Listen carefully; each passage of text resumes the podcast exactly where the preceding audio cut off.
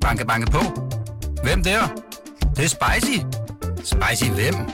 Spicy Chicken McNuggets, der er tilbage på menuen hos McDonald's. Badum, bom,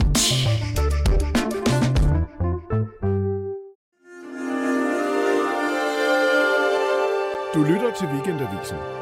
Her kommer Huxi og det gode gamle Folketing med Huxi Bak. Rigtig hjertelig velkommen til det gode gamle Folketing.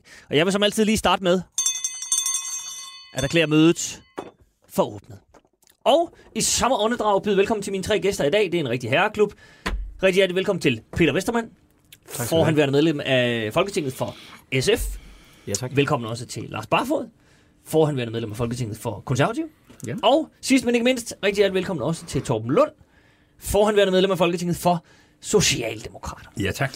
De her, vi skal tale om, tør jeg nok sige, komplekse ting i dag.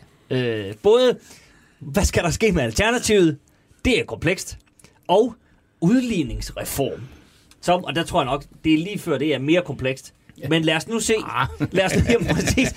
Altså, det står lige på vippen. Ja. Ja. Men se, jeg vil alligevel i dag starte med en lille ting, som jeg faktisk ikke har forberedt jer på. Men det, I er jo alle sammen i den situation, at I har forladt det ene Folketing. Er nu medlem af det andet, og det er jo en stor glæde for undertegnet formand. Men den der situation, når man stopper som MF'er og skal ud og finde noget andet at lave. Det kan jo også være en relativt kompleks situation. Og derfor vil jeg bare lige... Der var en historie, som tumlede lidt rundt i sidste uge om Helle Thorning-Schmidt, som har fået alle mulige ting at lave, siden hun var statsminister. Hun blev international chef for Red Barnet, det hedder Save the Children, sad i London i, tror jeg, 4 år. Men på det seneste er hun kommet i, tror jeg, man kan sige, modvind. I en sag omkring, at hun skulle være formand for FN's panel om skatteunddragelse og skattely. Det er for nylig nedsat panel i FN, som ligesom, ja, i navnets natur skal bekæmpe, at folk bruger skatteunddragelse og sætter deres penge i skattely. Men så kommer det frem, at Helle Thorning-Schmidt selv er involveret i noget skattely-halløje. At hun ligesom er involveret med en mand, der hedder Dennis Hvidt Jacobsen, som, og det bliver meget komplekst det her, er tidligere bestyrelsesformand i OV Bunker, som har en gigantisk sag kørende om 1,2 milliarder, som er røget i skattely, og hvem skulle egentlig have haft de penge, de gik konkurs. Altså, der kører en meget stor, kompleks sag ved retten stadigvæk. Jeg vil råde alle til at gå på Ekstrabladet og læse deres glimrende artikler om den her sag. Men det, jeg i virkeligheden bare vil tale med jer om, det er, altså... Fordi da jeg læste det her, der tænkte jeg sådan, jamen ligger den ikke lige til højrebenet, at hvis man lader sig udnævne til formand for et panel, som skal bekæmpe skatteunddragelse og skattely, så tjekker man lige, om man selv har nogen forbindelse til skattely. Og det har hun. Hun sidder i 2 bestyrelser for firmaer, som sætter deres penge i skattely, og har selv investeret med denne Hvidt Jacobsen i et firma, som har penge i skattely. Der er ikke noget ulovligt som sådan. Det er slet ikke der, vi er, men det hele ser bare sådan en lille smule mystisk ud. Peter Westermann, altså, har du oplevet, at sund fornuft forlod dig, efter du kom ud af Christiansborg? Ikke generelt, vil jeg mene. Nej, okay. Jeg synes, man har et ansvar som folkevalgt, og også når man er færdig, for at følge et kompas, sådan så dem, der har stemt på en før, de også godt kan genkende en i det, man laver efterfølgende. Okay.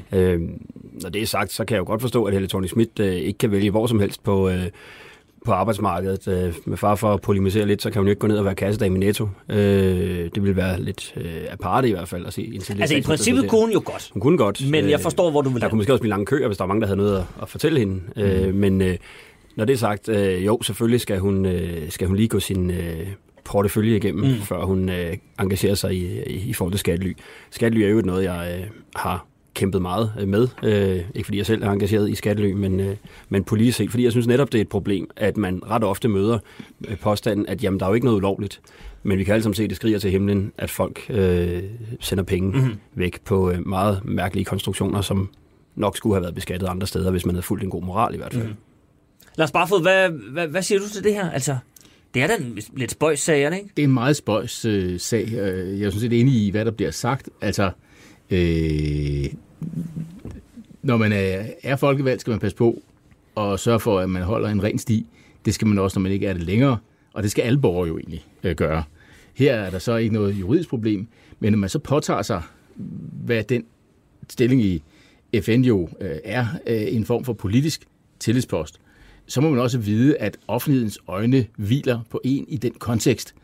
Og der må man jo lige lade radaren køre rundt en gang og se, er der et eller andet omkring det, jeg gør, der måske, og det er så ikke tilfældet her, som jeg forstår det, er juridisk problematisk, men som dog er problematisk i forhold til, at det er en sag om at unddrage sig skat, og så sætter man sig i FN og skal arbejde for, at der ikke er nogen, der unddrager sig skat. Mm-hmm. Det er jo klart, at der må man sige til sig selv, den sammenhæng er det nok ikke.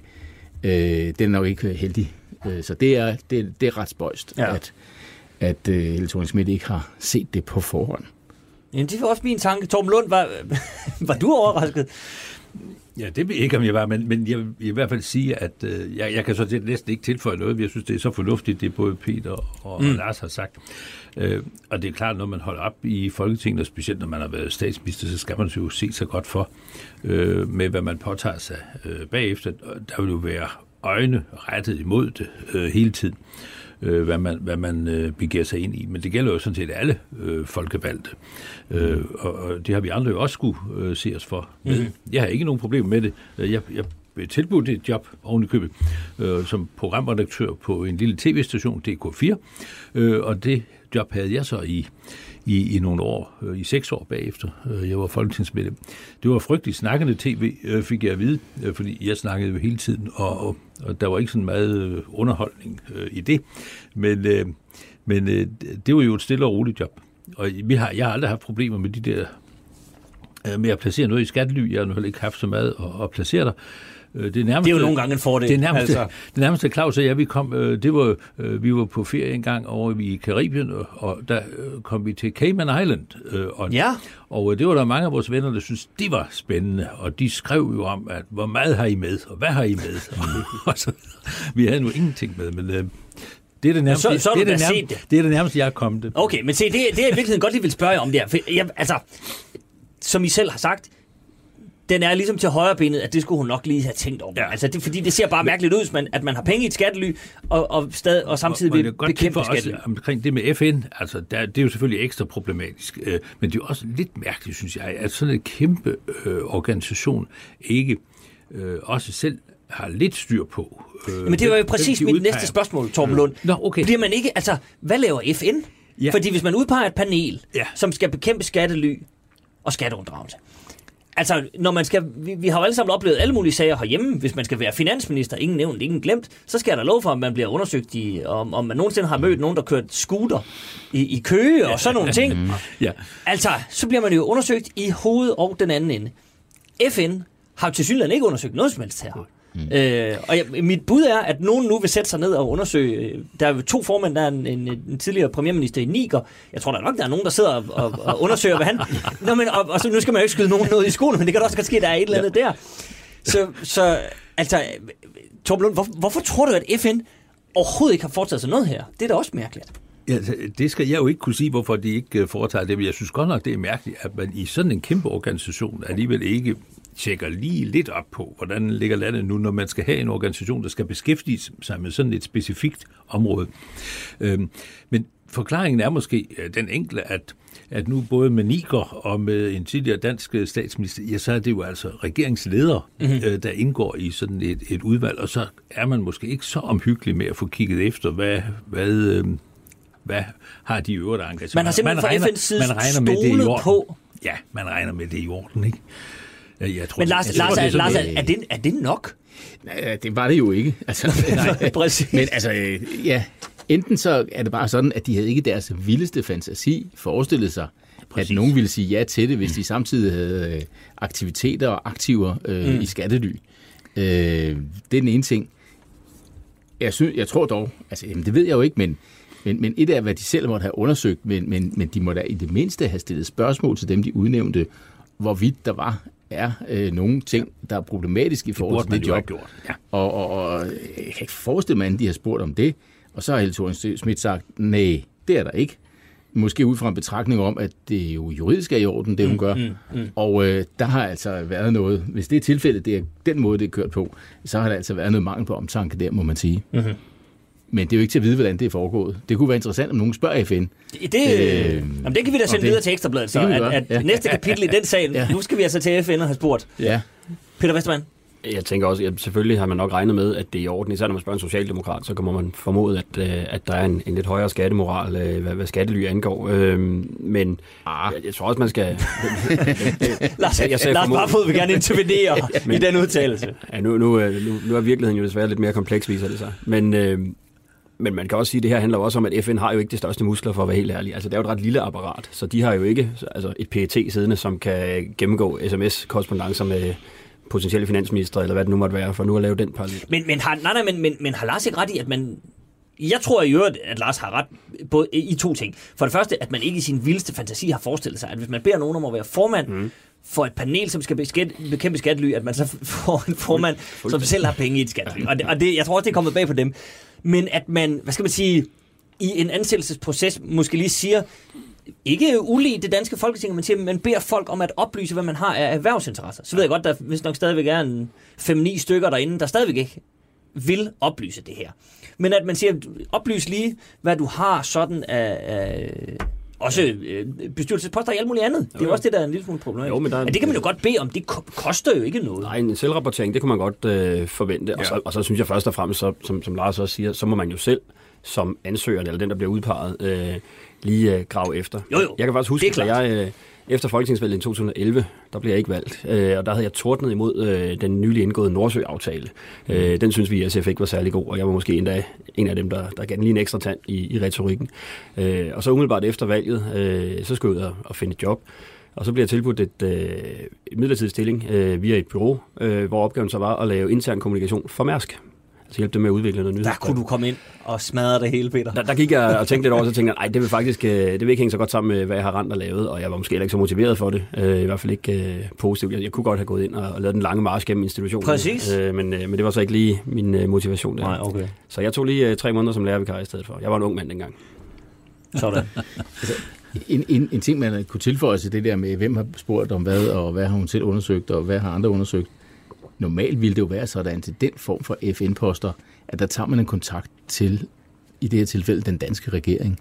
Altså, sådan nogle høje FN-poster, de bliver også fordelt efter en eller anden hensyntagen til, at det ene land og det andet land måske skal have en plads, og har de nogle kandidater osv. Jeg kan ikke rigtig forestille mig, at Helle Thorning-Schmidt er blevet udnævnt til den post, uden at der har været en kontakt til den danske regering. Jamen, det har der jo også, der har været en kontakt til Udenrigsministeriet. Og når den danske regering er involveret, så kunne man sige... så må den danske regering vel også et eller andet sted have tænkt over at undersøge de ting. Og den danske regering har i hvert fald ressourcer til at undersøge, hvorvidt en tidligere dansk statsminister har nogle interesser sådan nogle steder. Fordi det er jo også i landets interesse, at man ikke får udnævnt nogen, som det så viser sig er inhabil eller på en anden måde ikke kvalificeret osv. Så man kunne også lægge den undersøgelsesforpligtelse.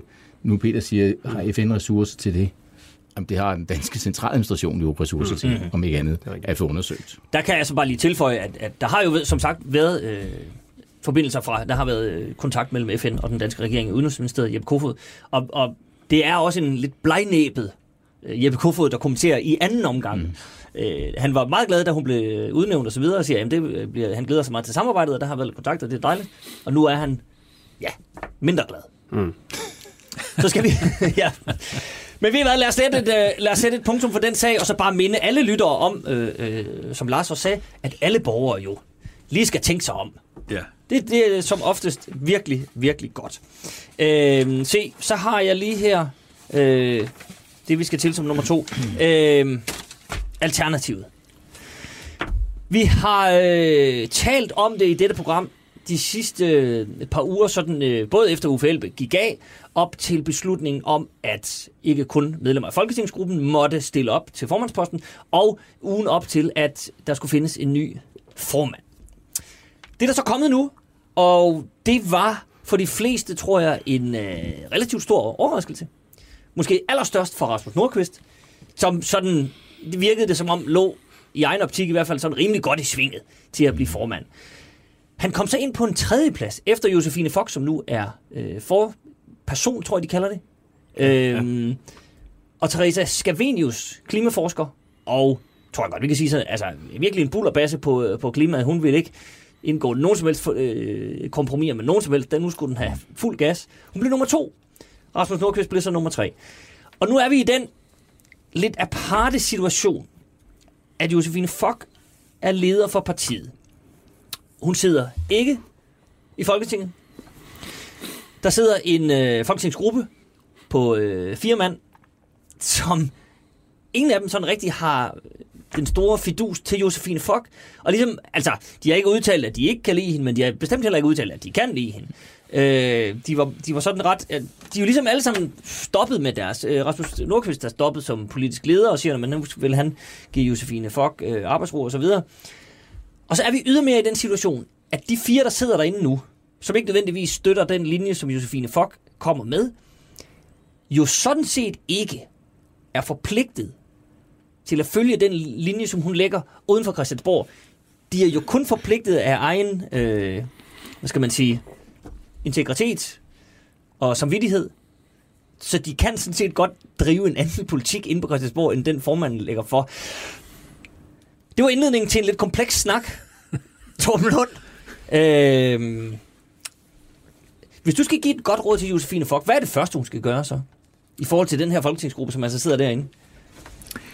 Ja, altså, lad mig lige først sige, at det er jo en meget vanskelig situation, også for hende som valgt nu. Mm-hmm. Ikke? Altså, partiet er jo rigtig dårligt stillet. Det er et dårligt valg.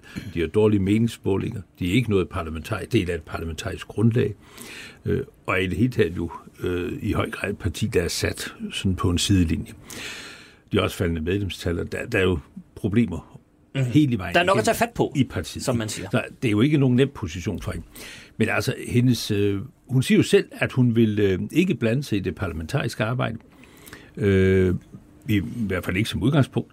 Det skal folketingsgruppen tage sig af. Men hun vil ud i landet, har jeg set, hun er citeret for. Og det er selvfølgelig klogt nok at komme ud i landet og snakke med medlemmer og bagland og dem, der er engageret i partiet rundt i landet. Det er helt fornuftigt af hende naturligvis i den situation, hun er i specielt. Men hun er jo nødt til også at være partileder, og det bliver den helt vanskelige opgave. For på de store sager inde i Folketinget, de store politiske sager, der kommer finanslov, der kommer udmøntning af klimalov, der kommer måske differentieret folkepension. Der kommer nogle kæmpe sager, som der skal arbejdes med at tage stilling til. Der er hun jo nødt til at være alternativets ansigt over for offentligheden. Jo, og særligt der, som du siger, når der kommer det her med klimalov og så videre, jamen, som jo er partiets kerneområde. Ellers så mister hun jo fuldstændig sin placering i offentligheden som partiets leder. Og her bliver jo den vanskelige opgave, for hvad vil også folketingsgruppens medlemmer give plads til? Og det er jo dem, der sidder og forhandler det i det daglige. Alle de 3 sager, jeg bare nævnte, det er jo nogle andre, der sidder og forhandler det i det daglige, i det parlamentariske system. Men hun er jo nødt til at være den, der ligesom alligevel skal tegne partiet. Om hun kan skabe den tillid til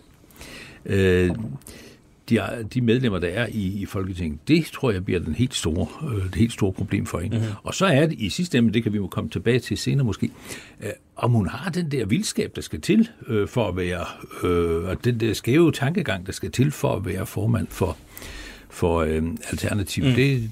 Det er jeg altid lidt i tvivl om. Det er jo i hvert fald ikke det skudsmål, hun får af alle, kan man sige. Nej, det kan man bestemt ikke sige. Så det bliver også svært for hende. Ja. Peter Westermann, nu nævner Torben Lund det her med, at Josefine Fock har udtalt, at hun ikke vil blande sig i det sådan, daglige parlamentariske arbejde. Hun skal ud og så videre og så videre. Er det ikke en farlig kurs, at man siger, når man så lader vi folketingsgruppen drøne derud af? For det er vel dem, der sådan i det daglige definerer partiet. Det er dem, der tager nogle beslutninger. Det er dem, der forhandler, sidder derinde, og så kan hun jo...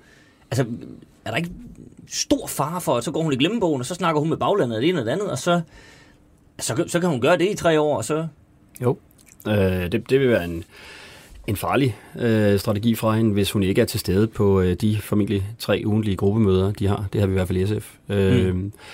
Og ikke er den, der ligesom... tegner linjerne op for folketingsgruppen og siger, at det er dem her, I skal bevæge jer indenfor.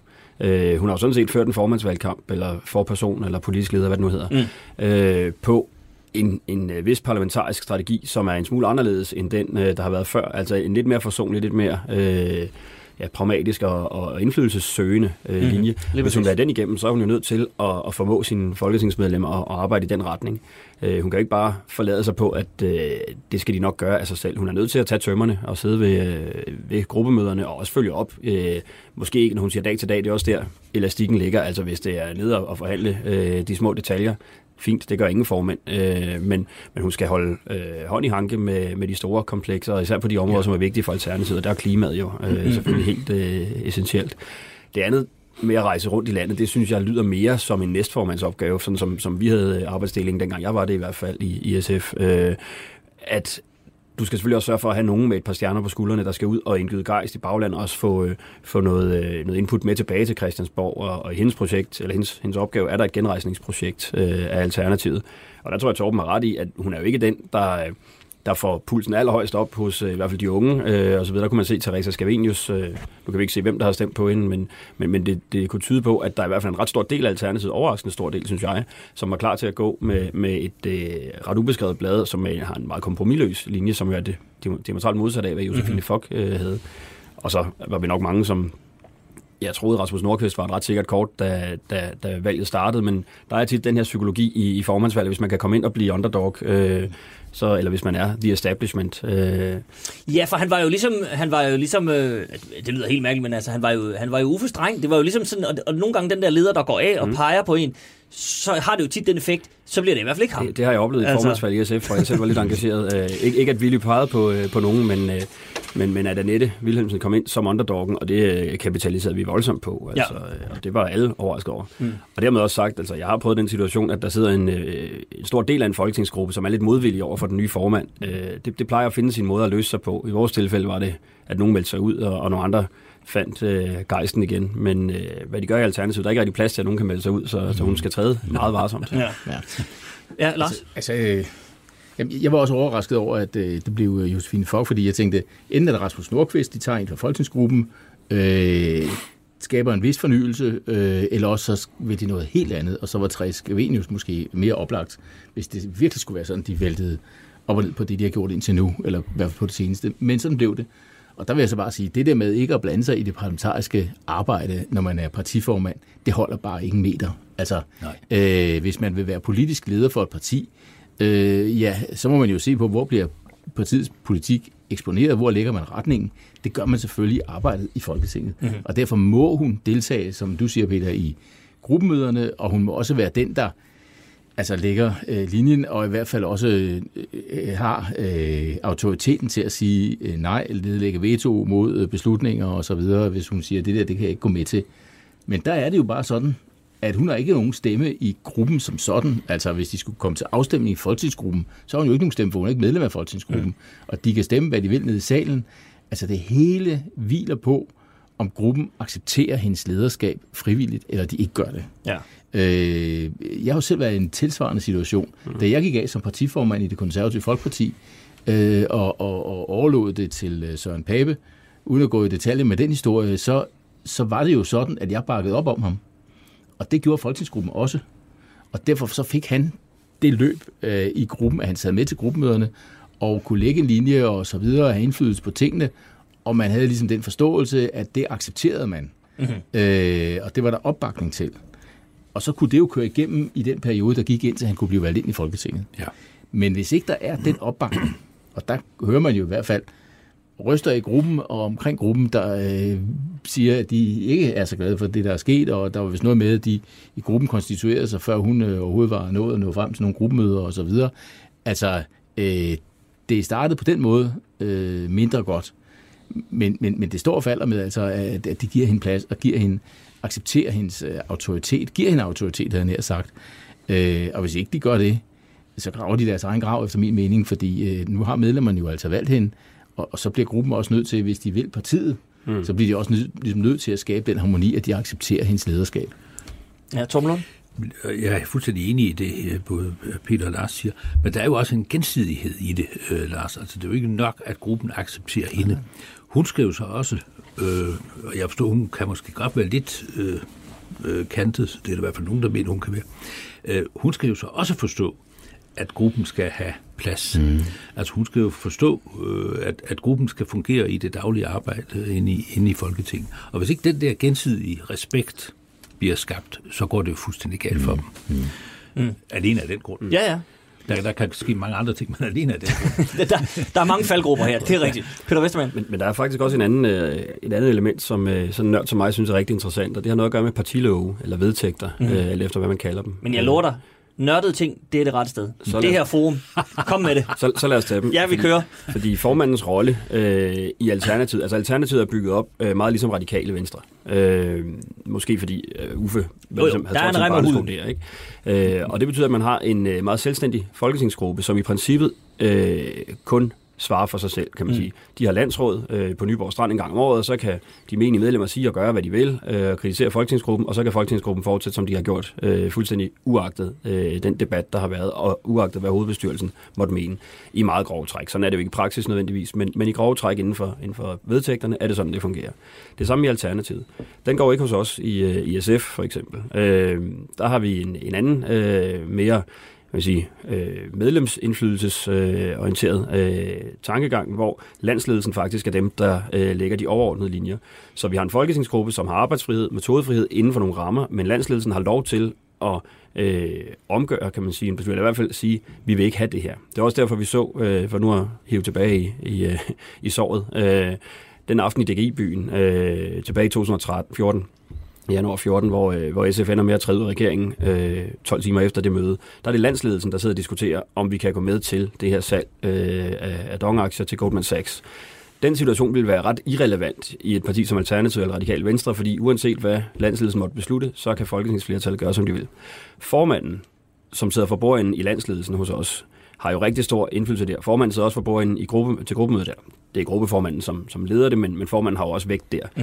Men formanden har ligesom en dobbeltvægt, og den vægt, der virkelig gælder, det er i landsledelsen, og syvende og sidst selvfølgelig på landsmødet, hvis noget kører helt op i en spids. Så vores folketingsmedlemmer er faktisk underlagt et medlemsmandat, og det er de ikke i Alternativet, og derfor bliver formandens rolle lidt mere svævende. At det, som Lars siger, kommer meget an på den frivillige overgivelse af autoritet, så at sige, fra folketingsgruppen til hende. Mm. Men helt overordnet handler det jo om, altså om det er en folketingsgruppe, eller om det er en virksomhed, eller om det er en børnehave, eller whatever. Hvis der sidder 4 autonome enheder, og ikke har tillid til lederen, så går det jo i kage. Altså, det sværere og mere nørdet behøver det jo sådan set ikke at være. Men der er en detalje, jeg har tænkt over, som jeg nemlig også lige ville løbe forbi.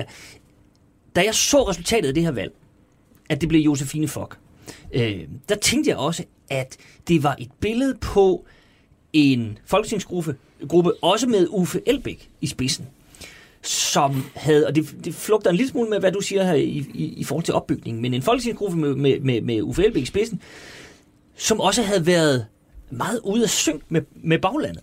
Altså, at man har prøvet at tegne nogle linjer, og så gør vi sådan her, sådan her, sådan her, og pludselig siger baglandet, prøv at høre, hele den der linje, som Uffe Elbæk har stået for, og som Snorkvist står for, det er slet ikke den vej, vi vil. Med et ret overraskende stort flertal vælger man Josefine Fock, som er meget mere kompromissøgende, meget mere, hvad skal man sige, i godsøjne almindelig, sådan pragmatisk politisk. Det er da også meget spøjst. Det kom bag på mig, Lars Barfod. Ja, men det synes jeg også er meget interessant faktisk, at det er sådan. For det er tydeligt, jeg er helt enig i din analyse, de må være helt ude at synge med organisationen, siden de 2 kandidater, som står til sidst, det er nogen, som ikke er medlem af folketingsgruppen. Og gruppen reagerer så, som den gør, i forhold til, at det er Josefine Fock, der bliver valgt. Og det er jo endnu mere interessant, fordi alternativet jo er startet, ja, navnet siger det, som et alternativ på mange måder. De vil jo gerne være en anden form for organisation, med en anden form for beslutningsprocesser, meningsdannelse end så mange andre partier. Det var jo netop oplægget, det skulle være sådan meget medinddragende. Man havde, studiekredse, eller hvad det var, det politiske laboratorier. Politiske laboratorier, ja. Og så videre. Alle kunne ligesom være med i det, og så videre. Og hvis det endelig var, man ikke lige kunne finde ud af noget, så kunne man da altid tage en lille dans, og sådan blive gode venner, og hygge sig, og have det sjovt, og så fandt man nok ud af det hele. Det var sådan meget involverende, inkluderende, havde man indtryk af. så man netop ikke fik en centralistisk hierarki med en folketingsgruppe, der bestemte, og så blev beslutningerne kommunikeret nedad. Nej, det skulle være medinddragende. Og hvad det endte med? Kaos. Og det er jo meget interessant. Altså, det viser jo noget om, at der er behov for, tror jeg i hvert fald, en eller anden form for struktur i meningsdannelsen og beslutningsprocessen i et parti, hvis man skal skabe det der alignment mellem vælgerforeninger, og hvem jeg er i bagland, som det hedder, og så dem, som udøver politik inde på Christiansborg. En eller anden form for struktur skal der være, så man er sikker på, at man får kanaliseret de beslutninger op. Fordi her er det jo gået helt galt på det felt. Man kan i hvert fald sige, ja, Torben Lund? Ja, altså jeg tror, en forklaring på, at det er gået så galt, for jeg er helt enig i, at det er naturligvis fuldstændig galt for partiet, at det overhovedet kan komme til at ende sådan. Det er vel, at partiet var jo fuldstændig identificeret med Uffe Elbæk. Altså, det var jo formanden, der ligesom stifteren og formanden, der ligesom styrede det hele. Han var billedet udadtil, han var alternativet. Og jeg tror, det er måske er mest forklaringen på, at man er kommet så langt væk fra hinanden, fordi man var, om man så må sige, vant til, at i sidste ende så var det ham, der besluttede, hvad alternativet skulle mene om nogle sager, uanset hvad man snakkede om i forskellige laboratorier ude i partiet. Og de der laboratorier, det var ikke så nogen, de var faktisk mere fritsvævende, og det var faktisk jo måske en sjov og god idé, og de var mere fritsvævende end de der fokusgrupper, som mange af de mere etablerede partier laver. Det er jo sådan mere veltilrettelagt, hvad det skal ende i sådan nogle fokusgrupper, hvor man prøver synspunkter af. Men det her var jo sådan set en god idé. Men vi vidste jo, og det tror jeg alle vidste også, medlemmerne af Alternativet, at det var jo Uffe, der i sidste ende besluttede, hvad Alternativet skulle mene. Og det er vel derfor, der er kommet sådan en kæmpe afstand. Men så meget desto mere er det vel interessant, at baglandet, den store del af partiet, er uenig med den ene mand, der tegner linjen. Det er da interessant, at man er, at det er endt der, ikke? Jo, men har han ikke også mistet kontakten måske med det? Nå, men det er det, jeg mener, han er da fuldstændig afkoblet til synligheden. Altså, det var jo ligesom baseret det hele på, at han traf bare beslutningerne i den sidste ende. Og jeg tror da heller ikke, Uffe, han har haft specielt god kontakt med det bagland, når det kom til stykket. Det er der ikke noget, der tyder på. Det viser, at det havde han nok ikke. Og så gik han jo af, ikke? Og det har vel kommet som en kæmpe frustration for baglandet også, for de mange medlemmer. Hvad så? Og så skulle de ligesom selv til at finde deres egen ben. Og det er jo fuldstændig rigtigt, som Lars konstaterer, at de to kandidater, der var tilbage til sidst, var jo faktisk nogen udenfor for folketingsgruppen. Altså så det var jo helt skævt. Ja, bare for. Altså, netop i den sammenhæng her, så synes jeg jo, at det forlød ligesom om, Peter, du synes, det var lidt forkert, at hun skulle ud i landet og så videre som formand, ikke? Og nej, det kan man jo, det skal hun lave en arbejdsdeling på mange måder. Ja. Men jeg synes egentlig, i denne her situation, der er hendes opgave jo også at få kittet den der organisation eller bagland sammen med folketingsgruppen igen, få skabt et eller andet sammenhæng der. Og selvom hun skal deltage i gruppens møder og så videre, så har hun kan jo ikke deltage i det parlamentariske arbejde som sådan. Hun kan jo ikke deltage nede i folketingssalen og udvalg og forhandlinger og så videre på samme måde. Så hvis det er jeg ved ikke, om det er en fuldtidsstilling for hende at være partiformand, men i hvert fald, hvis hun har sådan dagen til det, så har hun jo også tid til at tage ud og gøre det. Ja. Og altså selv Anders Samuelsen i sin tid, som jo var medlem af Folketinget, samtidig med at han var partiformand, han gjorde jo rent faktisk det i en lang periode. Han nærmest ikke deltog i parlamentarisk arbejde, altså før han kom i regering, men var ude i landet hele tiden for at høre, hvad folk mener og kommunikere partiets politik udadtil og så videre. Så jeg tror egentlig, hun gør noget rigtigt i at tage rigtig meget ud og få kittet organisationens synspunkter sammen med folketingsgruppens synspunkter. Det er sådan set, meget rigtigt. Men det er jeg sådan set fuldstændig enig i. Det var mere den her afvisning af at gå ind og blande sig i det parlamentariske arbejde. Den kan hun ikke. Der er jo det heldige ved baglandet, at de har de fleste af dem formentlig et arbejde i de almindelige arbejdstimer, som når gruppemøderne ligger, så kan hun være på Christiansborg, og så må hun tage ud i landet til aftenmøder i weekenderne. Det er ikke 20-30 timers arbejde at være partiformand, det ved du også alt om, Lars. Så på den måde tror jeg også, at der er meget på hendes tallerken. Og så er det interessant, du nævner Anders Samuelsen. Det sad jeg også og tænkte, der er mange paralleller i de to, fordi som du sagde, Torben, partistifteren er svær at komme efter. Og på samme måde vil Alex Vanopslagh jo også have svært ved, at vi så Simon Emil forlade skuden, som mange ellers havde troet ville tage teten. I parallellen Alternativet tog Rasmus Nordqvist faktisk handsken op. Det gjorde Simon Emil så ikke af forskellige årsager måske. Men situationen er lidt den samme, at vi har en folketingsgruppe, som ikke er udelt begejstret for den nye formand. I hvert fald en enkelt, der ender med at forlade partiet.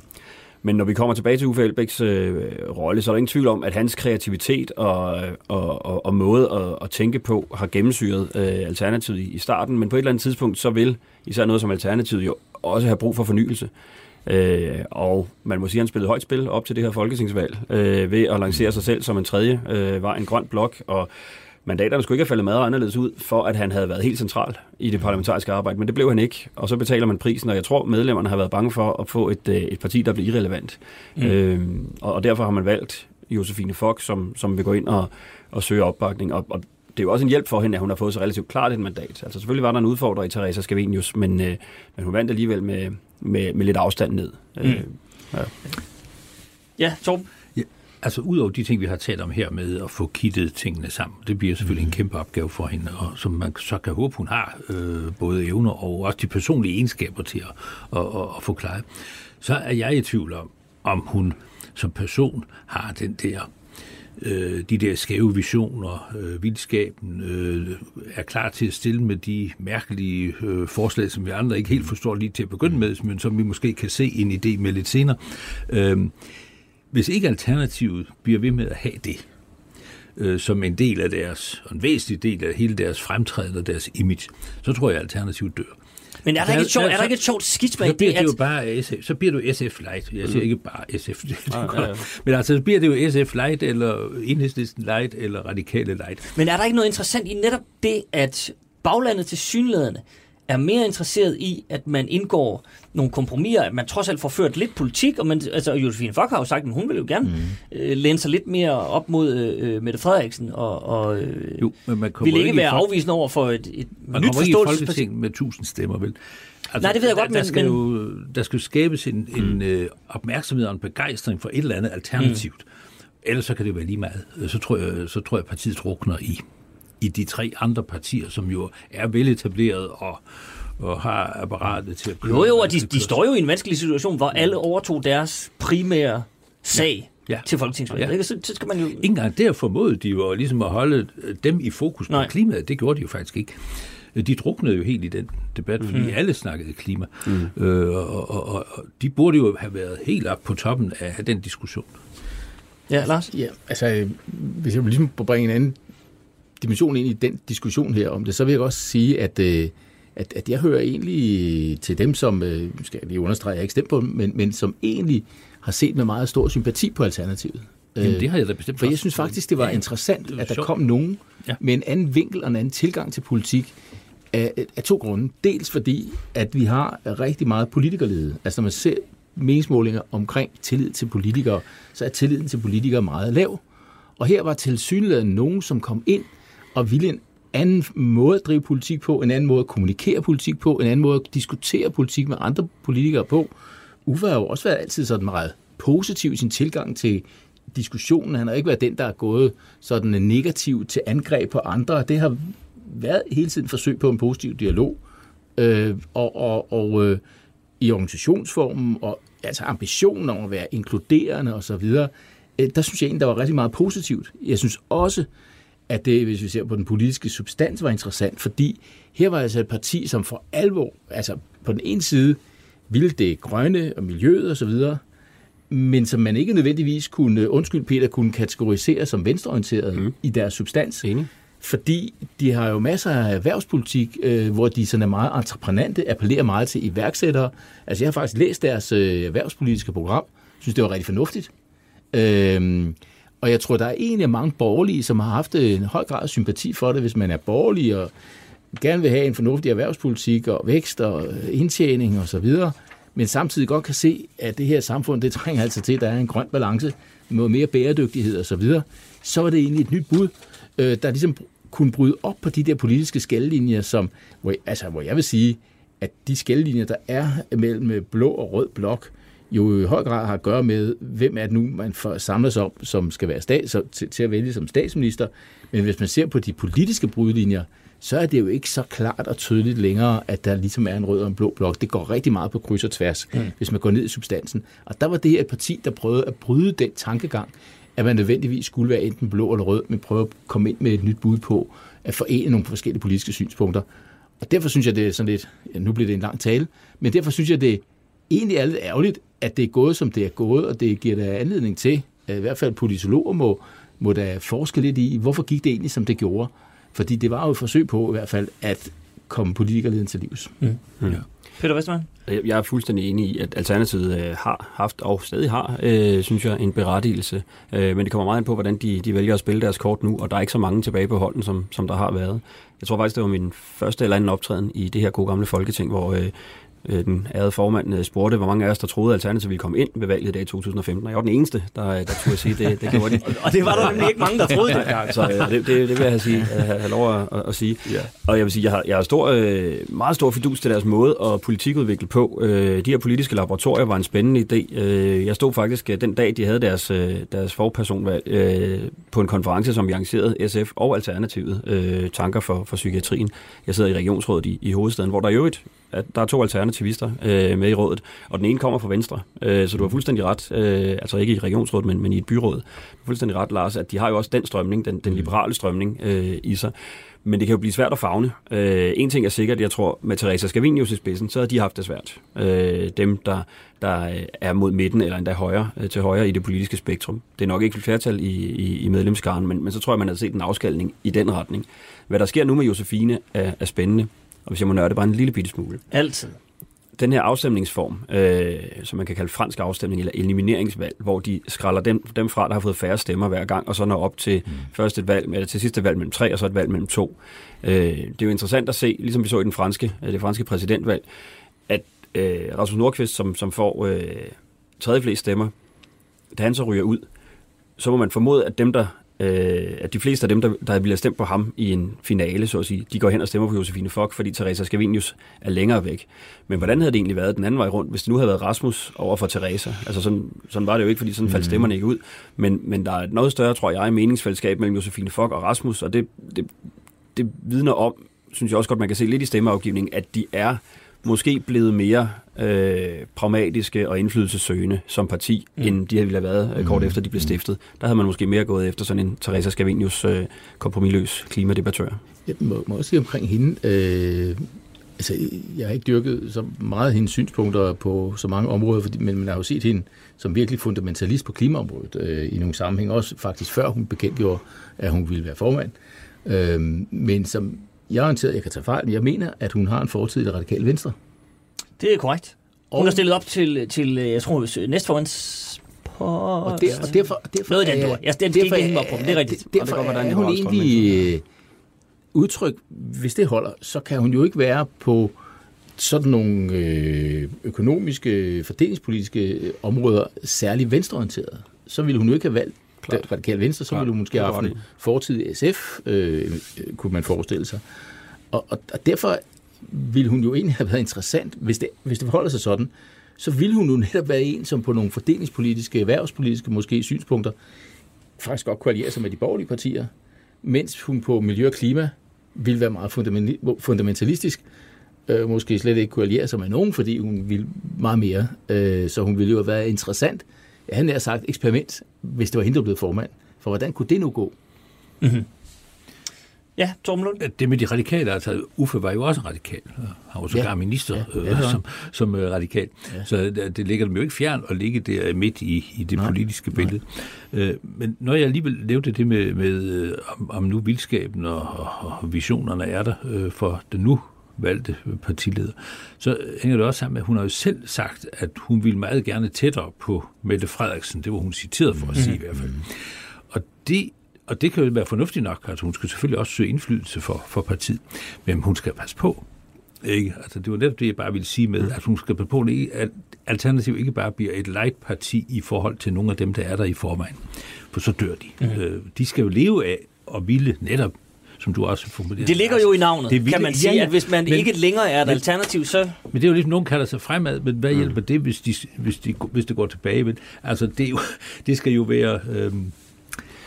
de skal også ville noget med det der alternativ, ellers er der ikke plads til det. Men de var også båret af, nogle af vores andres fejl i valget i 2015. SF og Radikale bliver halveret i forhold til valget i 2011, ja. Fordi regeringsdeltagelsen med Bjarne Corydon og Helle Thorning-Schmidt var ganske tung for os. Selvfølgelig. Så der var et helt andet hav og fisk i for Alternativet der. Så en god del af deres stemmer var proteststemmer der, og dem får de ikke den her gang. Og som du siger, alle taler klima den her gang. Så de er jo nødt til at opfinde netop at være sprælske på en måde, der ikke underminerer, at man også kan være med i aftaler. Nu gik de med i finanslovsaftalen, så altså, under Uffes lederskab som det aller sidste, var der jo takter til, at man godt ville søge indflydelsen, men man er nødt til at finde den der balance, og du har ret i, at Josefine Fock jo vil være udfordret på at være den helt skarpe debattør. Hun har en anden ballast, hun kommer fra fagbevægelsen. Der er det måske lidt skævt faktisk at være alternativist, kan man sige. Men på den lange bane kan det godt være, at hun er det sikre kort, men den korte gevinst, den hurtige gevinst i form af meningsmålinger og nogle overskrifter i medierne, er nok sværere for hende at opnå. Mm-hmm. Lad det blive det sidste ord om Alternativet for denne gang. Lur mig, om ikke vi vender tilbage til dem. Og så vil jeg bare lige knytte den lille kommentar. Der er muligvis nogle af de ærede lyttere, som også kan huske, at da Alternativet startede, der livestreamede man gruppemøder. Det holdt man op med på grund af dalende interesse. Men der vil jeg sige, hvis man skal starte noget op igen, så tror jeg sidder klar. Hvis man streamer de kommende gruppemøder, der vil jeg være fuldstændig sikker på, at der er vi mange, der sidder klar. Også Peter Westermann kan sidde og nørde med der. Podcasten er sponsoreret af Maxus, som netop er lanceret i Danmark med 100% elektriske biler med moderne teknologi og højt udstyrsniveau. Find din forhandler på maxus-danmark.dk. Godt. Det her, vi skal som det sidste i dag lige se på et par hjørner af udligningsreformen. Det er et stort ord, et vanskeligt ord, og jeg skal lige sådan efter bedste beskub prøve at forklare det. I virkeligheden er jo en simpel øvelse. Vi har 98 kommuner i Danmark. Det er ikke dem alle sammen, der hiver det samme ind i skat. Der er nogle rige kommuner og nogle fattige kommuner, og alle har forskellige vilkår, og derfor begår man fra regeringen og stat den lille øvelse, at man omfordeler lidt penge. Nogle af de rige kommuner giver lidt penge til de fattige kommuner, groft sagt, for at det hele lige glider en lille smule nemmere. Det er så det eneste, der er nemt, lige at forklare det groft sagt, fordi hvis man skal ned i substansen, så bliver det meget, meget komplekst. Fordi man kan jo stille og roligt forestille sig, hvis man skal dele 100 kroner mellem 98 mennesker. Hvordan skal vi gøre det? Hvem skal have hvor meget, og fordi hvem har nok på kistebunden allerede nu, og det ene og det andet, og der er altid nogen, der bliver sure. Således også omkring udligningsreformen. Regeringen har så præsenteret en ny plan i sidste uge. Fungerende finansminister Morten Bødskov og Astrid Krag, indenrigs- og socialminister, stod der og skulle ligesom forklare det her. Og problemet var så, at de viste et Danmarkskort, hvor der var lavet lidt om på farverne. Det er nogle farvekoder i forhold til, hvem får noget, og hvem skal give noget, og hvem skal give lidt mere osv. Men der var ikke rigtig nogen tal. Der kom nogle tal lidt senere, som ikke alle var tilfredse med. Eller ikke alle, der var utilfredse, sådan set. Men hvad værre var, synes de fleste, var, at kriterierne for at pengene blev fordelt, som de blev, udeblev. Der var ingen kriterier, og regeringen blev ikke rigtig ud med det. Lars Barfod, du har jo siddet i regeringen og som minister, og jeg ved også, du har været en lille smule indblandet. Du har siddet til forhandlinger omkring sådan noget her. Altså, det der med, at man om man så må sige, i hvert fald indtil nu, de siger jo i regeringen, at de kommer på et tidspunkt, de her kriterier. Men at man indtil videre hemmeligholder kriterierne for, hvordan man har fordelt pengene på ny. Hvorfor i alverden gør man det? Ja, det gør man, tror jeg, først og fremmest, fordi at man gerne vil sælge sin reform bedst muligt over for offentligheden. Og derfor så slicer man stille og roligt oplysningerne efterhånden, som man er parat til at give dem videre.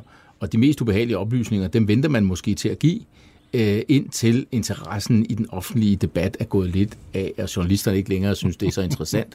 Så kommer de der beregninger, der er måske kontroversielle og så videre. Det er en strategi, der er lagt, og må jeg sige, uhyggeligt godt gennemført. Altså, jeg synes faktisk, det er godt politisk håndværk fra regeringens side, at det lykkes at gøre det på den måde, som man har gjort det. Okay, hvad vil du så sige fra oppositionens side? Fordi er det, og jeg ved godt, det er et mærkeligt ord at bruge i politik, men er det fair, at man ikke fremlægger de her kriterier, før de skal til at forhandle? så der ikke rigtig er noget at forberede sig på. Der sidder jo også, vi har også set røde borgmester S., borgmester, som siger, vi har ingen anelse om, hvordan vi skal sælge det her derhjemme. Vi stod til at få penge, nu skal vi give penge, og i øvrigt også omvendt.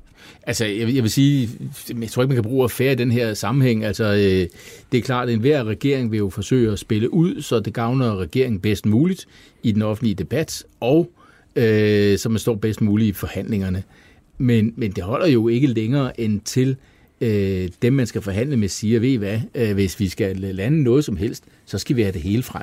Så på et eller andet tidspunkt, så er det jo op til oppositionen, altså dem, som skal skabe et flertal, at insistere på at få alt frem, og så kommer det for en dag, og så kan man så forholde sig til det. Og på samme måde, dem, som måske ender med ikke at sidde med i et flertal, der skal vedtage det her, de kan jo stille alle mulige spørgsmål til ministerne i Folketinget. Det er jo det også, vi har Folketinget til, blandt andet at være kritisk over for regeringen. De kan jo stille spørgsmål til regeringen, og så skal regeringen jo svare på det. Mm-hmm.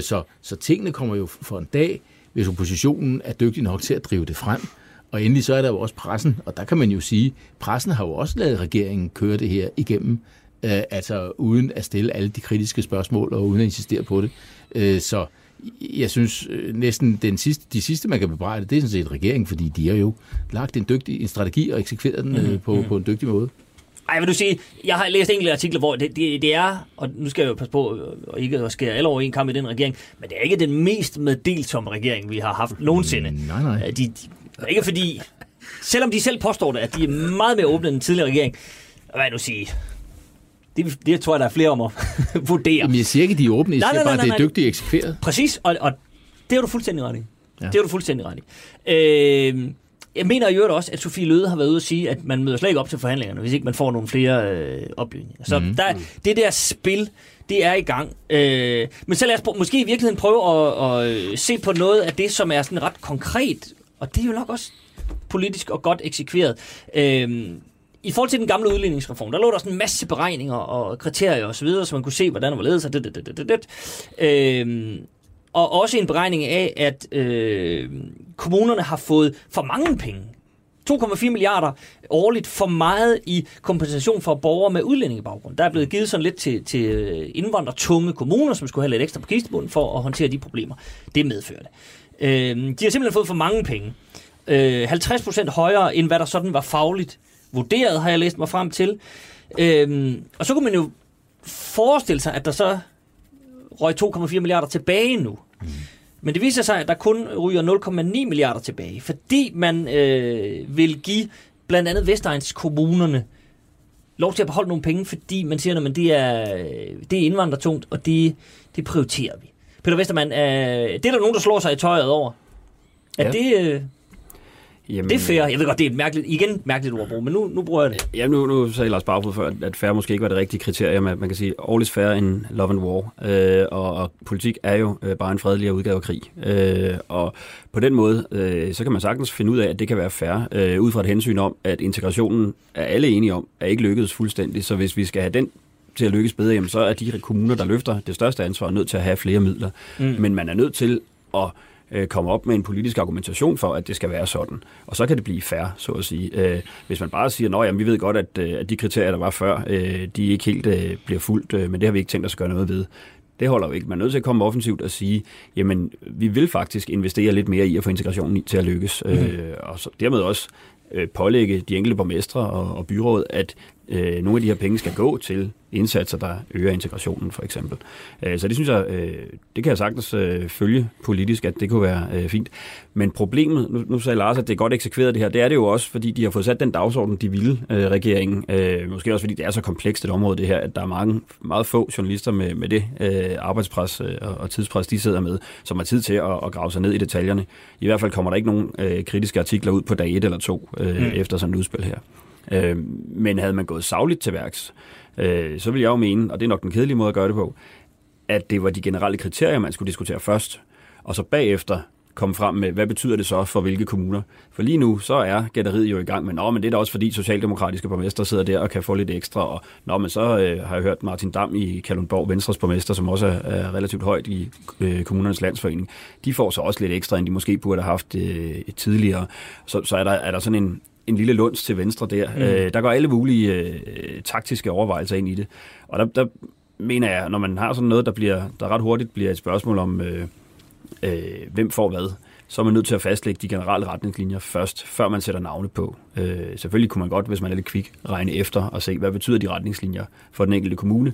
Men de har valgt at gribe det omvendt andet og sige, vi synes, de her kommuner skal have sådan her, og så bagefter opfinder vi, sådan fremstår det i offentligheden, en argumentation for, at det blev sådan.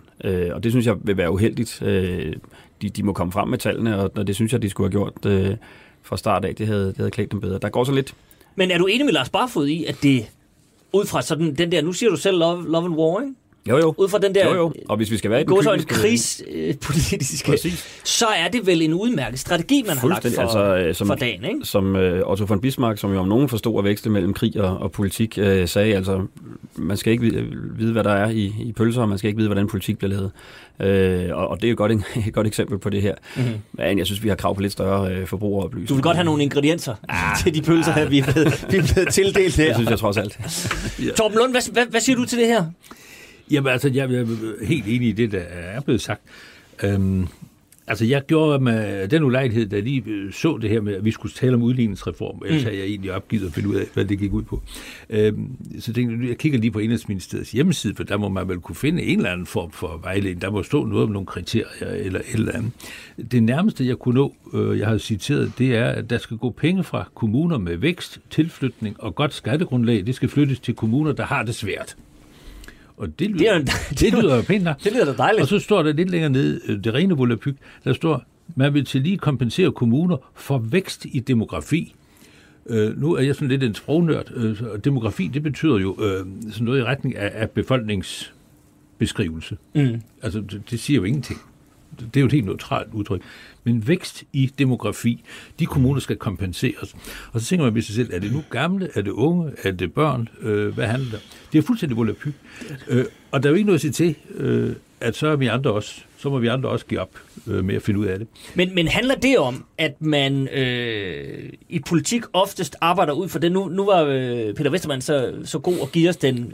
Pølseeksemplet. Ja, nej, men ikke så meget af det, men i virkeligheden det gode eksempel på, hvordan man bør gøre det. Nemlig sige, her er nogle kriterier. Ja. Det er det, vi har besluttet.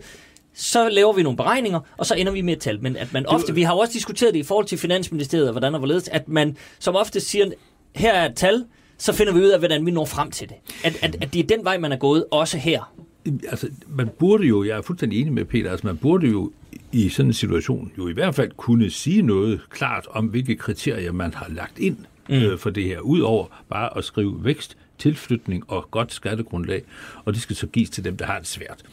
Jeg mener, så er vi jo ikke meget... Ja, for definere svært. Altså, det er jo, hvad er det? Ja. Fordi hvis man spørger borgmesterne, så har de det alle sammen svært. Derfor er vi jo alle sammen efterladt med det billede, som det står nu, at det der faglige råd, man fik om, eller den faglige beregning, man fik på, hvor meget indvandrere og udlændinge kostede, og hvor meget der så skulle kompenseres og ikke kompenseres, det har man jo ikke fulgt. Nej. I det udspil der. Det ved vi, man ikke har. Mm-hmm. Og derfor kan man jo kun konkludere, at man har valgt af politiske grunde ikke at følge det faglige rigtige.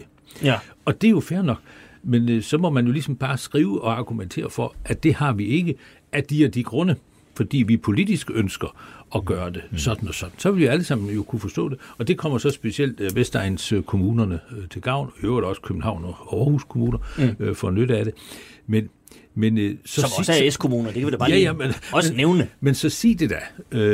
Så, det er jo sådan noget, der vil skabe en bedre tillid til det politiske system. Nu var du inde på det der med, også med politikerleden, og alternativ kunne være ligesom et pust til, at man kunne komme lidt ud af det. Men Torben, er det ikke farligt at gå ud og sige som regering?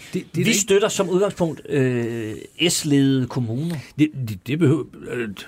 Det har man måske ikke behøver at sige, men man kunne sige, at man støtter kommuner med mange udlændinge af de og de grunde. Og det kunne så have den konsekvens, at så er det de kommuner, der specielt skal have penge ud af det. Det skulle da nok være alligevel en kvikjournalist, der hurtigt fandt ud af. Jo. Men så har man jo i det mindste været åben om, at man er godt klar over, at her følger vi ikke nogen saglige kriterier for fordelingen, men vi gør det af politiske grunde. Og det synes jeg ville have været fair. Okay. Det har jeg haft meget mere respekt for. Barfod? Ja, altså for det første, det er jo dybt kompliceret, når vi kommer ned i substansen lidt af det, som du nævner med hensyn til, at det er kommuner med vækst og højt skattegrundlag, de skal bidrage til dem, som har det svært. Ja. Der vil de kommuner, som har vækst og højt skattegrundlag, jo så argumentere for, at der skal jo også være tilskyndelse til at få skabt udvikling i kommunen, få folk til at tage et arbejde og øge skattegrundlaget osv. Og hvis det er sådan, der ikke er tilskyndelse til det, til at få folk i arbejde osv., fordi man bare bliver straffet for det, så skal man sende flere penge til de andre kommuner, så nytter det jo ikke noget. Så her er det en eller anden balance mellem at have de rigtige incitamenter, som det hedder på moderne dansk, og så også have en rimelig social fordeling, og det bidrager jo til, hvis man skal være lidt saglig, at skabe en enorm kompleksitet allerede der i, hvordan man skal fordele de her ting på en fornuftig måde. Og man så også sige, det her det handler jo meget andet end partipolitik, fordi man vil jo se, at i folketingsgrupperne, der kan man jo, det her er jo virkelig en sag, hvor folketingsgrupperne kan være dybt uenige, fordi typisk så handler det jo om, om man skal sende penge til Jylland og til det vestlige Danmark, eller man skal beholde dem i det østlige Danmark. Det er sådan meget groft, altså sådan er det ikke helt, men altså lidt firkantet sagt. Og derfor så vil man jo typisk se, at de jyske medlemmer af folketingsgruppen, de vil sige, der skal godt nok være mere fordeling, og de fra øst, eller fra hovedstadsområdet især, de vil sige, der skal ikke være mere fordeling, end der er i øjeblikket. Og nu taler man jo blandt andet om konservative kommuner, der skal sende flere penge afsted. Jeg kan huske, da jeg lige kom ind i Folketinget, første dag, der havde afgivet et interview til Frederiksborg Amtsavis, de spurgte mig, hvad mine mærkesager var, og sagde, jamen altså, jeg var valgt oppe i Hørsholm, og de sender masser af penge til resten af landet. Så jeg var jo godt klar over hjemmefra, han havde sagt, at det var sådan en sag, vi lige skulle sørge for, at nu skulle Hørsholm der ikke sende flere penge til resten af landet. Så det sagde jeg jo til Frederiksborg Amtsavis, at det var sådan en mærkesag. Så kom gruppeformanden hen til mig, og så sagde han, han havde set mit interview, han var valgt i det jyske, og han ville bare sige, at han var glad for, at det var ham, som var kommunalordfører og gruppeformand. Så selv en konservativ gruppe kan der altså være store spændende på sådan et felt. Så du siger, at i virkeligheden sådan en sag her, den er god, hvis man lige er i tvivl om, hvor folk stiller op. Så kan man så lige fornemme. Det kan man også, ja. Så det er ikke kun partipolitik, der er også valgt. Klart. Og det er igen så skønt med nørderiet der, ikke? Altså, at vi har så mange, at vi har 10 forskellige storkredse og mange flere forskellige enkelte valgkredse. Og nogle gange spiller det hensyn også ind. Altså, så bliver folk, man skal dele sig efter anskuelser, sagde vi kunne høre, men nogle gange deler man sig også efter geografi. Ja. Og ikke mindst selvfølgelig også, at man gerne vil genvælges. Men interessant er det jo, at i en del partier sidder der mange folketingsmedlemmer med tidligere byrådserfaring. Og de kan jo i den grad huske, hvad den kommunale udvikling går ud på, både når de har betalt eller når de har modtaget. Så der kommer alle mulige ting ind i det her. Det er derfor, jeg synes, det havde klædt processen, hvis man var startet med nogle generelle kriterier, så får folk taget i ed på dem, og så bagefter kunne man så overraske dem med, at det betyder jo, at din valgkreds kommer til at skulle til lommen. Ja, Torben? Ja, lige to ting. Det ene er det med vækst, som du er inde på, og jeg nævnte jo selv, at det studsede. Jeg studsede også over ordet vækst, fordi jeg tænkte, det kan da ikke være noget negativt, at en kommune skaber et klima i sin kommune, hvor man har mulighed for at skabe vækst. Det kan da umuligt være et problem, men det står der ikke desto mindre. Jeg var selv forbavset over, det stod der. Men og det andet, jeg vil sige, var, det med de konservative kommuner, altså det er jo ikke helt ukendt, sådan har det jo næsten altid været. Dels er der det i det, at mange velhævende kommuner er konservativt, det er sådan den ene side af det. Men det andet er, at i sidste ende, det skal man ikke tage fejl af, det, sådan er udspillet også skruet sammen, at Socialdemokraterne skal jo have Venstre ombord. De to store borgmesterpartier, de skal jo sammen om det her. Og der kommer de konservative nemt til at hænge. Der bliver ikke tilstrækkelige mandater til at varetage konservative interesser, om jeg så må sige. Fordi Venstre og Socialdemokraterne, de vil jo, hvis der skal komme et forlig ud af det, så skal de jo finde sammen til sidst. Ellers kan det ikke laves. Og det skal man heller ikke tage fejl af, at sådan er udspillet jo formentlig også skruet sammen, sådan at i hvert fald en del venstrefolk er godt tilfreds med udspillet. Vi har Kalundborgs borgmester, jeg kommer selv fra Vejle, hvor der er venstreborgmester, de skal have 112 millioner af en eller anden mystisk grund, men op i Horsens, hvor de er socialdemokratisk borgmester, de skal af med 32 millioner. Nu, jeg kender jo da byerne så nogenlunde, og umiddelbart er det svært for mig at forstå. Jeg kan selvfølgelig glæde mig over min egen valgkreds i Vejle i sin tid, men det er da umiddelbart svært at forstå, at udviklingen skulle være så forskellig i de to kommuner. Så, men altså, der er jo... det element skal man ikke tage fejl af, at V og S skal finde sammen. til sidst, og det er jeg helt sikker på, at man også kan finde ned under alle de mystiske tal. Ja. Og så understreger det her jo også, at det kommunale selvstyre er et selvstyre inden for nogle ret snævre rammer i virkeligheden. Altså økonomisk set, så har vi med anlægslofter jo allerede en binding på, hvor man kan sige, at der er ikke stor tilskyndelse til at spare op som kommune, for du ikke får lov at bruge dine penge. Og så igen med den kommunale udligning, hvis det går lidt for godt, så skal du betale lidt ekstra. Så jeg kan da godt forstå, at det vækker diskussion det her, også når man ser, hvad er leveomkostningerne i forskellige dele af landet. Der er alle mulige kriterier, man kunne have lagt ned over det. Det kan også være, at de har gjort det, men det bliver spændende at se. Det får vi at se. Vi men meget apropos det, du lige nævner her med det kommunale selvstyre, og i hvor udstrakt grad det eksisterer. Så jeg, at der var jo nogle af de her utilfredse borgmestre, som havde slået sig noget i tøjet. Et enkelt af dem dukkede en dag op hos Astrid Krag og fik et møde, hvorefter hun udtalte, at hun kunne ikke rigtig genkende det her, og de blev sendt hjem med uforrettet sag. Nogle af dem var så var der en journalist, det fortaber sig i formandens tåger, hvilken avis, det må man have mig undskyldt, men som spurgte ind til det her. Altså, hvad med de S-kommuner, som skal afgive penge? Hvordan forholder regeringen sig til det? Der var Astrid Krag så ikke til at få fat i, og så må man nogle gange nøjes med en kommunalordfører, han hedder Christian Rabjerg Madsen. Han udtalte sig, jamen han kunne slet ikke se noget problem, fordi nogle af de S-kommuner, som skulle afgive nogle penge, altså det var jo sådan set, det stod dem frit for, hvordan de ville håndtere det. Borgmesterne sagde, jamen vi kan jo være nødtaget til, og så, det ville jo give besparelser og faldende velfærd, og det er der jo ingen, der ønsker. Hvortil Christian Rabjerg så siger, jamen det er jo ikke nødvendigvis sådan, det behøver at være. Vi har gjort det sådan, at hvis I sætter skatten op, så må I beholde det overskud. Kan det ende med at give sådan en lille smule bagslag for Socialdemokraterne? Jeg ved godt, at Socialdemokrater er måske mindre forskrækket over skattestigninger end eksempelvis konservative. Men at der er nogle borgmestre, der bliver i virkeligheden tvunget til at sætte skatten op, Peter Westermann? Altså nu tager jeg før de her snævre rammer, der er underlagt kommunerne. Et andet af dem er jo det generelle skattestop, at det samlet set for kommunerne skal balancere, ellers så er der nogen, der skal, ellers så kommer indenrigsministeren med en stor hammer og konfiskerer nogle af pengene, så at sige. På den led er jeg jo, synes jeg, glad. Der synes jeg, det er positivt, at man bløder op for det her skatteregime og siger, jamen hvis man lokalt vælger at sætte skatten op for at kunne bruge nogle flere penge på noget velfærd eller undgå nogle besparelser, og så tager den debat med sine borgere, og så kan de stemme en ud, og så kan man få et andet flertal i byrådet, som sætter skatten ned igen. Så har man noget mere politik at lege med derinde i det rum. Men at flette det sammen med en udligningsreform, ved jeg ikke, hvor heldigt jeg synes er. Altså det, som du præsenterer, det lyder det også lidt som en sikkerhedsventil. Hvis folk bliver for utilfredse, så kan man sige til dem, jamen I kan også bare træffe den her upopulære beslutning, hvis I har lyst til det. Men det er det, jeg mener. Det er jo en anden upopulær beslutning. Fordi hvordan ser det ud for en borgmester, som skal præsentere over for sine borgere og kommende vælgere? Men, vi har lige fået en udligningsreform, som gør, at vi skal betale flere penge, og for at få finansieret det, så sætter jeg skatten op. Men, der vil jeg da sige held og lykke med genvalg. Men det at sætte skatten op behøver ikke at være værre end det at skære i kommunale tilbud, som folk er glade for. Altså, nej, det er rigtigt, men han bliver jo ikke sat i en super gunstig situation af sin egen farvede regering. Han skal vælge mellem pest og ko eller kolon. Eller hun. Men før kunne han kun vælge pest, kan man sige. Nu får han også kolon. Okay. Han kan vælge imellem, ikke? Altså flere lukkedage i daginstitutionerne eller op med skatten. Der tror jeg, mange borgere vil vælge det sidste, faktisk. Lars Barfod? Jamen altså, man kan da allerede se borgerlige borgmestre, som er ude, som kommer til at betale, som er ude og sige, så må vi sætte skatten op, det siger vi allerede nu, og det er så den socialdemokratiske regerings skyld. For deres vedkommende, altså der er afstraffelsen nok ikke så hård, og der er der enig med dig, Peter, i, at de ville måske blive straffet hårdt, hvis de skar ned på nogle offentlige ydelser, daginstitutioner eller andet, end hvis de sætter skatten op og siger, det er fordi, vi skal sende flere penge til andre kommuner.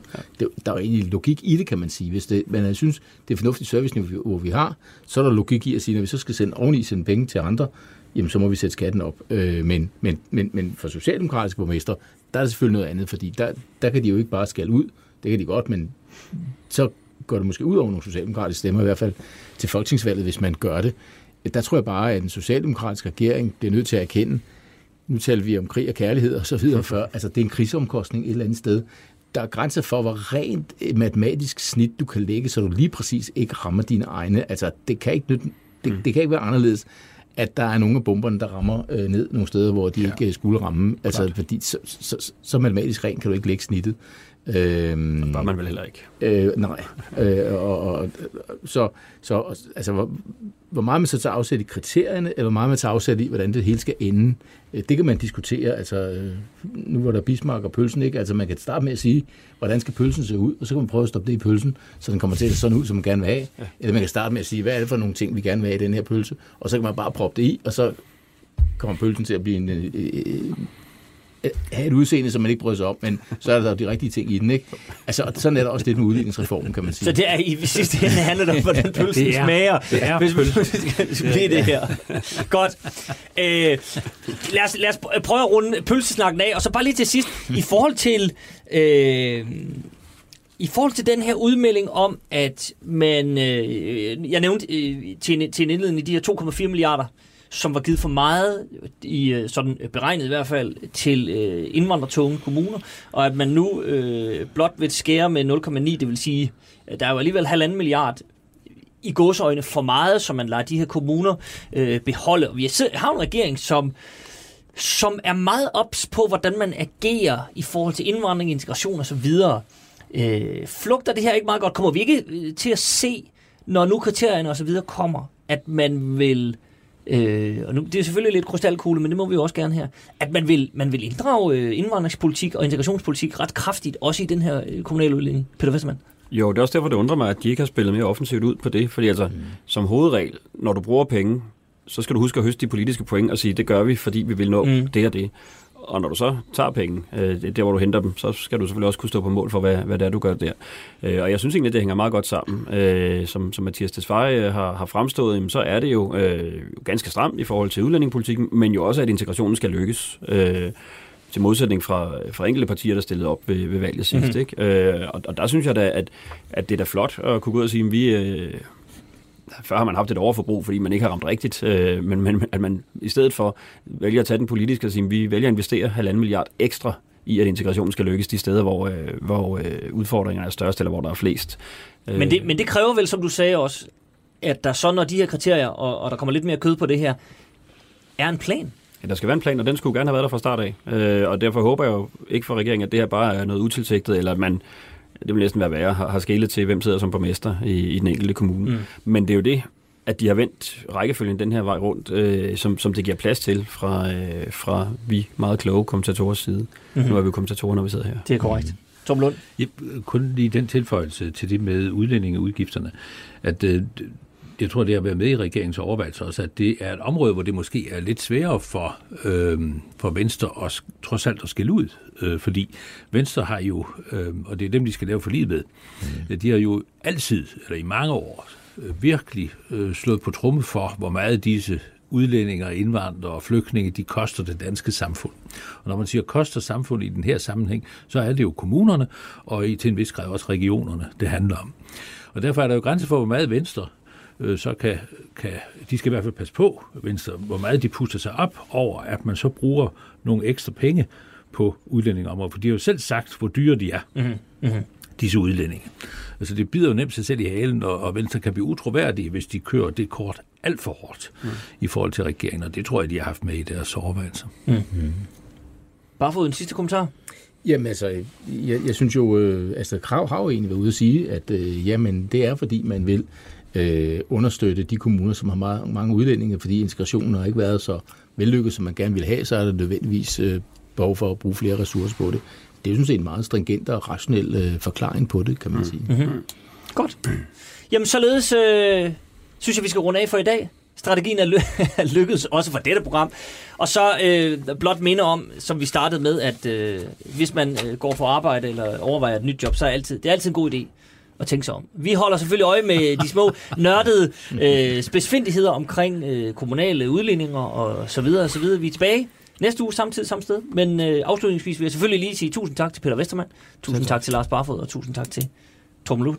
Og dermed tak for i dag. Podcasten er sponsoreret af Maxus, som netop er lanceret i Danmark med 100% elektriske biler med moderne teknologi og højt udstyrsniveau. Find din forhandler på maxus-danmark.dk.